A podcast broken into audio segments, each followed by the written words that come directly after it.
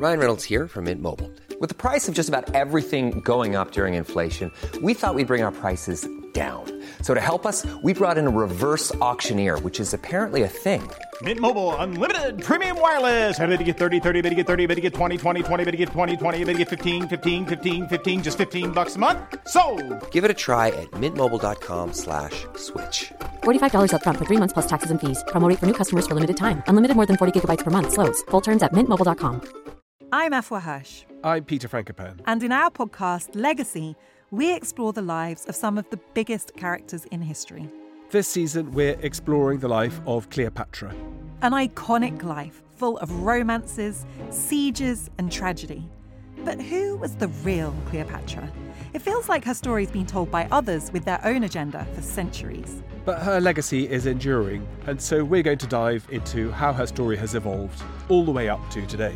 I am so excited to talk about Cleopatra, Peter. Love Cleopatra. is an icon. She's the most famous woman in antiquity. It's got to be up there with the most famous women of all time. But I think there's a huge gap between how familiar people are with the idea of her compared to what they actually know about her life and character. So, for pyramids, Cleopatra, and Cleopatra's nose, Follow Legacy now wherever you get your podcasts. Or you can binge entire seasons early and ad-free on Wondery Plus. Hi, everybody. Welcome to Dan Snow's History Hit. Now, some of you will have noticed that alongside a certain football tournament this year, there is a tennis tournament taking place. That tournament, Wimbledon, has been going on for some time. And in fact, I discovered an athlete, a female athlete, this week who is still a record holder. She's called Lottie Dodd. She won Wimbledon this week in 1887. She was 15 years old. She's still holds the record as the youngest champion. She won four more after that, four more Wimbledons. Then she won the British Women's Golf Championship, then played hockey for England, and then won a silver medal in the Olympic Games for Britain in archery. Archery. This is what you call an all rounder. I remember I swam once against Freddie Flintoff, a famous British cricketer for all you ladies and gentlemen listening abroad. And he was described as a bit of an all rounder. He's good at different sports. Let me tell you something. Freddie Flintoff, he's got nothing on Lottie Dodd. Look her up. She then, by the way, served as a nurse during the First World War. She's a hero, a card carrying hero. Anyway, this week we're reaching the climax of Wimbledon as well as the climax of Euro 2021. So we've got a bit of sport on the old pod this week. Lots and lots of you listening, giving feedback on the pre game pod for the final, Italy versus England. Of other episodes from Anglo Italian history I've forgotten. Thank you for sending them all in. It's been fascinating seeing them and reading them all and cursing myself for not including them in the podcast. But we're going to take a break from the football now. We're going to talk about tennis. David Berry joined me uh, a year or two ago on the podcast to talk to me about the people's history of tennis, how the modern game was born in Victorian Britain, and how it's evolved alongside us as we've transformed how we look at class, sexuality, gender, race, all that kind of stuff. How has tennis changed? How has it changed us? This podcast is one from the archive. I hope you enjoy it. Great chat with David Berry. If you want to listen to other classic podcasts like this without the ads, you've got to go back to uh, good old historyhit.tv. It's where all the old podcasts are at. None of them have ads on there because you pay a small subscription. You get unlimited access to those podcasts and hundreds of hours of history documentaries. You know what? You couldn't make it up at the moment. We scheduled for transmission this week on History Hit TV a documentary about a marauding Danish army in England, and then a documentary about Boudica, Boudica fighting the Romans, brackets Italians. Couldn't have made it up. It's the most timely scheduling in the history of television. So well done to the scheduling department of History Hit .tv. To check out those documentaries and many more, head over to History Hit .tv, get a free month if you sign up today. But in the meantime, everyone, here's David Berry talking about tennis. Enjoy.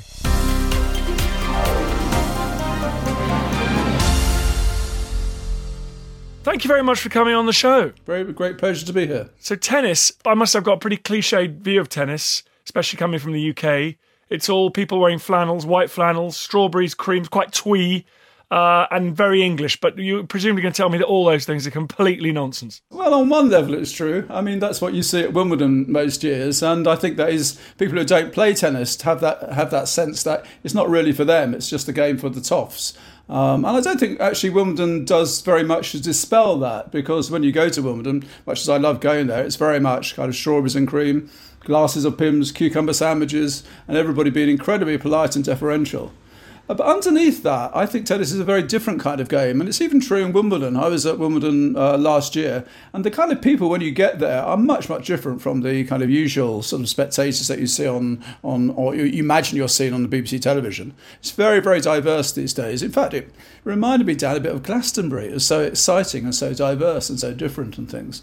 And then when you move out from Wimbledon to the tennis that I play every week, and the what, one or two million people that play in Britain every week, very, very different from that kind of image. You know, so it's pretty much a sport that's representative of Britain as a whole. The kinds of people that play are, you know, the state agent, teacher, uh, quite a lot of kind of working people play uh, in public courts all around Britain. It really is quite different from that image that uh, people who don't play tennis have of it. Well, I'm one of the awful people that don't play tennis, but I'm trying to get my kids into it, um, and so I'm, I'm, I'm repairing the damage there. Well, we'll talk to me about the talk to me about the history. Um, how far back? I, of course, I know about Henry VIII. I, in fact, you are looking at a man who has hit with Pat Cash in Henry VIII's indoor tennis court in Hampton Court. Um, he, uh, we, we would, we did some rallying together for the one show on the BBC ten years ago, fifteen years ago now. That is my only experience of it recently. But so is that the is the is the is the game? Is it indoor? Was it originally an indoor game played by royalty? And that was one of its kind of uh, uh, originators, I suppose. So it's, it's a sport that we call now real tennis or royal tennis. It's played very much on a stone court inside and was really the sort of uh, at its high point during Henry VIII's time. I think in, in Paris, just shortly after that, there were over 100 real tennis courts. And it's where the French aristocracy met and uh, and uh, and did business with each other. Really, um, in fact, I think it was so much a symbol of the aristocracy that during the French Revolution there was a, a meeting uh, on one of the tennis courts before he was actually sacked. You know, because it, it, it seemed to symbolise you know that that kind of world lawn tennis, as I suppose uh, you know what we call tennis now, started much later than that in the late 19th century, um, and has elements of real tennis about it in the sense that it's called tennis and it uses a similar kind of scoring system, but it owes more to the sport of rackets which is a sport that grew up in around prisons in the early 18th century or so. Uh, and it also has some aspects of a sport called croquet, even though croquet looks nothing like it, because all the people that, that started playing lawn tennis were playing croquet in the 1860s and 1870s. So lawn tennis, as it was referred to at the time, is a bit of a bastard sport. It kind of combined various different kinds of sports into this strange pastime, which consists of using a wooden racket and a softball outside on the grass. And in and the real tennis that you were talking about playing with Pat Cash It's a hard ball inside. It's a very very different kind of game. Uh, yeah, well, I'm reminded of the um, is it July 1789, the tennis court oath taken at the start of the French Revolution, as the Third Estate refused to be dissolved until they had established a constitution. So yeah, that's a bit more like squash, is it really? I suppose. I think real tennis is a bit like squash these days. I mean, I've never actually played it myself, and there are some people. I think it has a kind of a few thousand people that still play it in, in Britain. It's still sort of a sport for the kind of uh, aficionados, really. And when lawn tennis started in the 1870s, uh, there was no indication that it would end up in exactly the same way. You know, it was fashionable for a while, but after about five or ten years, it seemed to lose some of its kind of excitement and it could easily have ended up a bit like real tennis today, a sport that only a few hobbyists play. So what's intriguing is why it took off, why it became the world sport that it is today. So the second half of the 19th century, something mad was going on. I mean, all the modern sports were basically evolving in this sort of entrepot. I mean, did people have more money, spare time? Factories were able to make widgets like rackets and sort of badminton nets. I mean, what was going on? It's a great sports craze, and it's helped enormously by the kind of, uh, you know, the, the development of empire, which had created massive wealth and also created a lot of spare time for people. So people were constantly, well, by call people, I mean the upper middle class and the more well-off aspects of the professional class. They had lots of time suddenly to actually kind of, um, you know, spend on leisure. So there was that sense that, um, you know, they, this was the fruits of empire they could actually enjoy now. And I think all the sports at the time were kind of, you know, uh, developed into their different forms. And tennis was one of the new sports that, that uh, or lawn tennis was one of the new sports that was on offer to keep these people amused. Um, and so, yes, it was a kind of crucible, really. And I suppose you know, one of the reasons, again, why this sport of tennis spread outside Britain was because of links with empire and the connections that it, that it, uh, uh, that was made. It was very easy for people to start playing a fashionable sport like lawn tennis in the mid 1870s, and then tell their kind of friends or their relatives in France or Italy or Brazil, or all those places that the tentacles of empire spread out to, and that was one reason, kind of, why the sport was spread.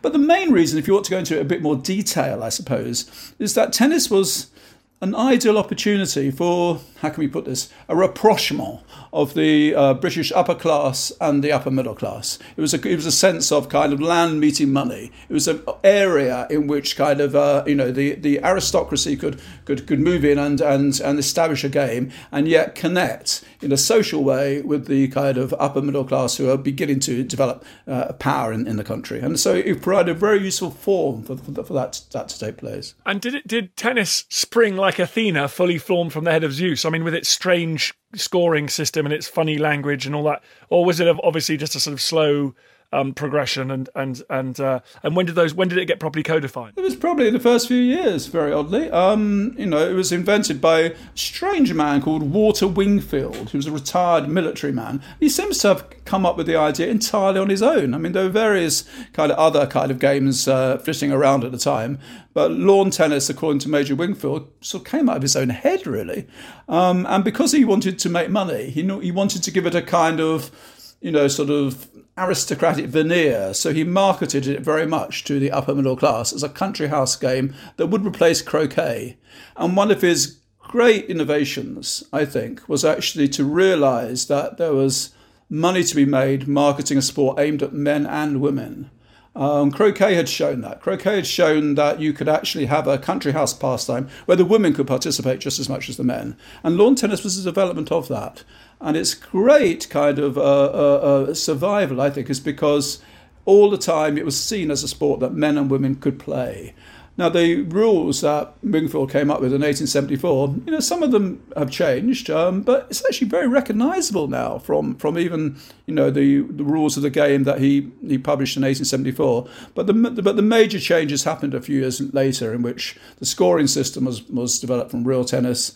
And fortunately, they changed from Wingfield's hourglass court, which was like a kind of egg shape, um, to the rectangle that we have today. Uh, and so from about 1878, it's been pretty much the same. I mean, they did invent the tie break, that was quite new, I suppose. That's about it, really. Uh, so, yes, it was pretty much, you know, formed right from the start. And why, when women were excluded from soccer, rugby, um, golf, I suppose. Why, why, why did were women allowed, encouraged uh, to play tennis? Because of the links with croquet. I mean, there are very few. Uh, I mean, the whole notion of the Victorian kind of lady and the Victorian mother uh, before that was a sort of uh, a decorous one. I mean, these women, of course, while they uh, worked very hard in the home, couldn't be seen to actually be involved in physical exercise because that was deemed unladylike and also deleterious to their health. Um, but one or two sports were allowed in the 19th century for women. Uh, archery was allowed because it required very little obvious physical effort, and and uh, and and um, horse riding. And then this sport called croquet came over from Ireland because it was just seen on a kind of on a lawn. It didn't seem to be particularly kind of unfeminine or so, and so women were allowed to play that. And in fact, they turned out to be rather good. Uh, some of the women were actually much better than the men. And so when that fashion for croquet, you know, started kind of disappearing around about 18, 1870 or so, remember the All England Club in, in Wimbledon was originally a croquet club, originally set up to play croquet. It just uh, took on tennis when uh, the, the fashion for croquet suddenly, suddenly, suddenly got lost. Um, so when croquet started, people were getting a bit bored with croquet. Tennis seemed to be something that there was just a little slight shift. There's a bit more physical effort, but it didn't seem to be too much, you know, like the, the other physical sports like cricket and football. Uh, and so there was that kind of sleight of hand almost. People didn't quite realise that it was um, going to develop into quite the physical sport that it did. And when people did realise that a few years later, there were attempts to marginalise um, the women's tennis to make it a much softer game. I think Wimbledon was behind that, wanting to, to have rules that made the court smaller for women and the ball and the ball larger and things. Uh, the women had started playing uh, resisted it and fought very hard to keep the sport uh, uh, to have the same rules and the same courts as men. And eventually, the men gave in uh, in the 1880s, 1890s or so. So um, you know that was that was that was the reason why today we have such a kind of a vibrant sport, uh, you know, for men and women. That the early all the early ten, the early women tennis players really had to fight very hard, both to be able to allowed to play this physical sport and then to be allowed to play it with men. You listen to Dan Snow's history, talking tennis. More after this.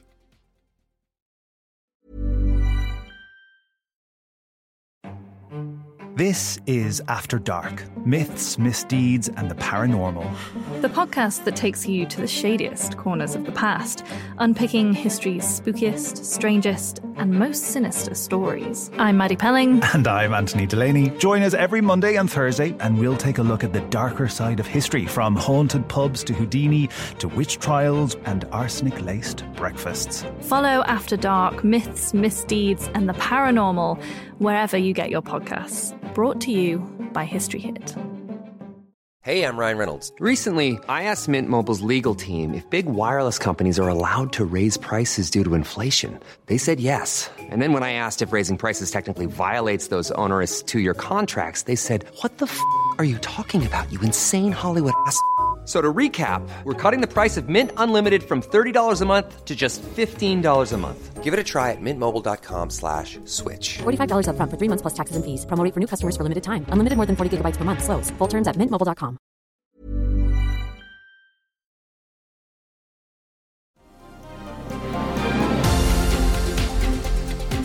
Tell me about the remarkable Lottie Dodd who appears in your book. I think she was one of them, really. I mean, um, one of the kind of, um, you know, she was, she was quite an extraordinary character. I mean, she was, um, there were lots of restrictions on dress uh, for women playing tennis to start with, and that was. Uh, uh, but but Lottie was able to get around it because when she started playing, she was a schoolgirl, so she was allowed to play in in, in, in school uniform or so. And it's and because she'd been grown up with three brothers, um, she was used to so hitting the ball with men, and she had developed this amazing sense of being able to really strike the ball fearlessly. Um, she just kind of um, you know won all the early women's championships, and then started taking on men and she provided a really strong sense of a kind of uh, a, a, a, a, sort of symbolic figure for women because when the men started saying, you know, how on earth can you know sort of women play such a hard physical game? It was quite clear that Lottie Dodd could and could beat most of them or so.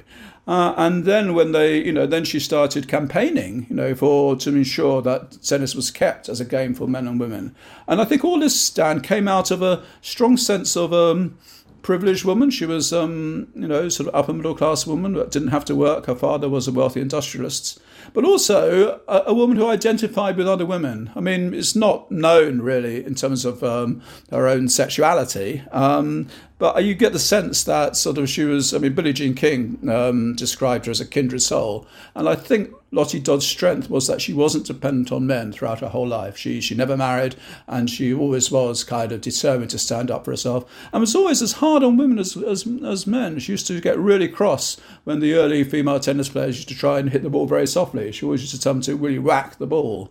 Um, so, a remarkable character who gave up playing tennis at the age of 22 after she'd won everything, and then went on to become um, um, a British archery champion, to uh, do the kind of Cresta run in uh, uh, in the Alps, and then went off and um, you know um, was um, went off and you know to to help the Republicans in the Spanish Civil War in 1936 or so. I think she she she survived that, and I think she ended up um, sort of um, being you know much more fonder of tennis than of anything else. I think the story was that she sort of died listening in a nursing home in Hampshire, listening to kind of the Wimbledon Championships on on on on the, on transistor radio or so. But an incredible woman, and a woman that actually a lot of the the the, the modern players today really see us as as, as somebody that as as an a symbol for you know the fight for women's tennis and making sure that women's tennis is a, a strong physical game that that kind of you know uh, um, really really serves women well. And then talk to me about Wimbledon because it looms so large here in Britain. It's Uh, it's one of those strange things that we Brits think is um, sort of unique in the whole world, and then you have the depressing experience of going to the US or Australia, and you realise that they think the same thing about their Open Championships as well.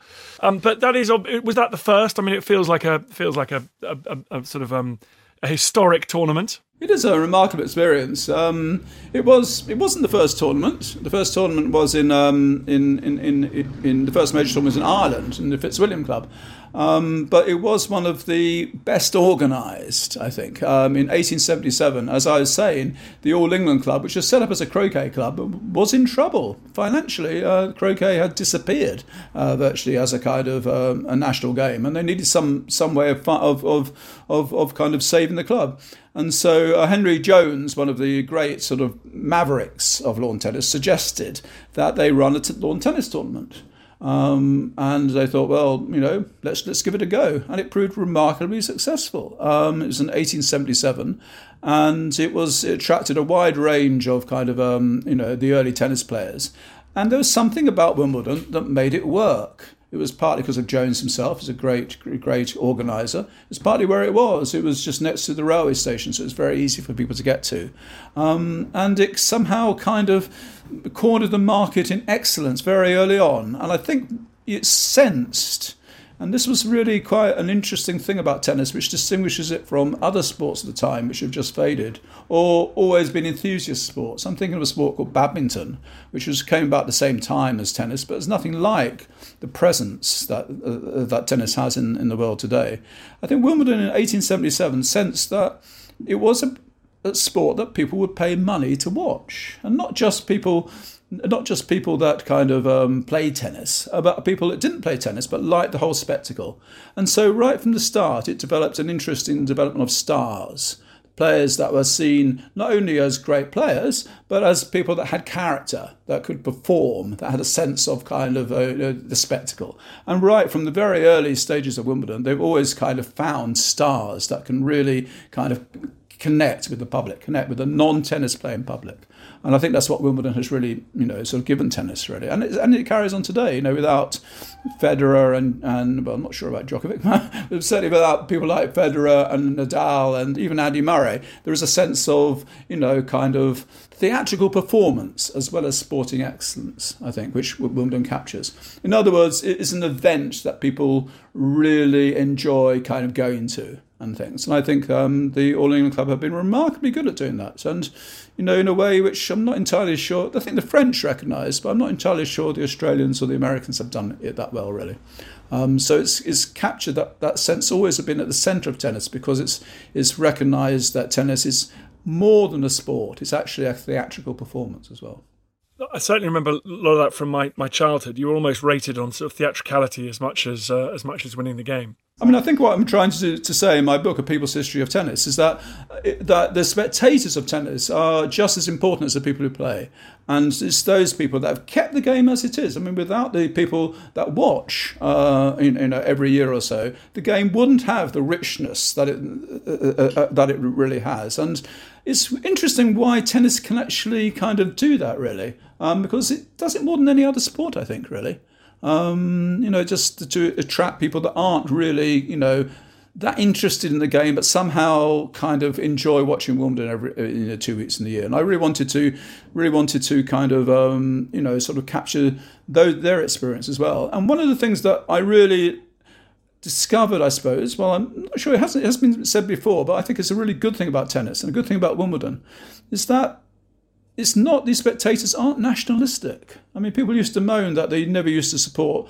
Andy Murray, uh, for example, but that was because Andy wasn't it wasn't because he was Scottish. I don't think was because he was Scottish, but it was because he was quite a tennis player.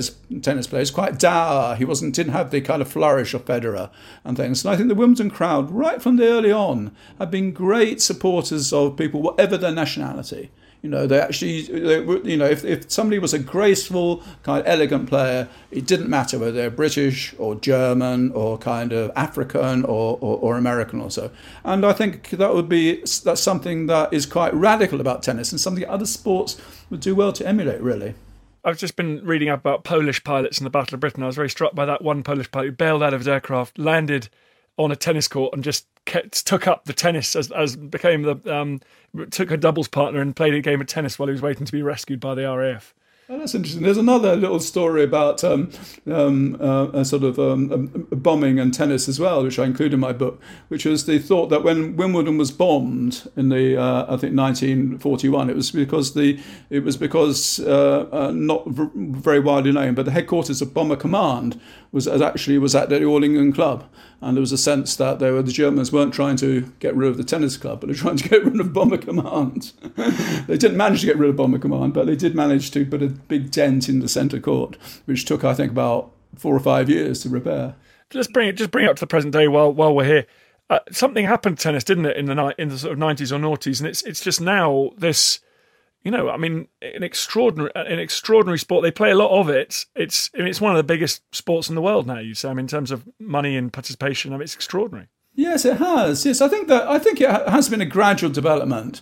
Um, but I mean, on one level, you know, I think it's the only really, you know, major sport in which um, women earn a lot of money. I mean, it, is it is the kind of major place that sort of female uh, um, uh, uh, uh, sports people can earn can earn money. I mean, there aren't any other sports that can do that. So it's always so it's always had that kind of spectacle of men and women, and I think that has given it that kind of modernity now, which um, you know, sort of other sports haven't quite quite quite quite got really. It also fits very neatly into into kind of the television screen.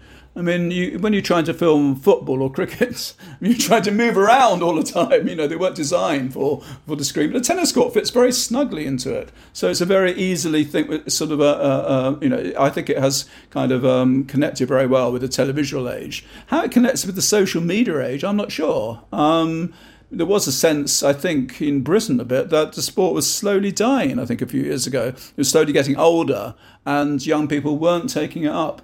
Uh, I think I've been very heartened by the recent experience in terms of the lockdown for, for the virus that uh, a lot of people have gone back to tennis. The tennis clubs um, these summers been full. Tennis, the public tennis courts have been. You can't get a public tennis court in London anyway, and a lot of that I think is because families have started going back to into the sport. Um, so that feels a kind of a heartening thing in in, in the moment because I was wondering whether it would actually lose out in the social media age.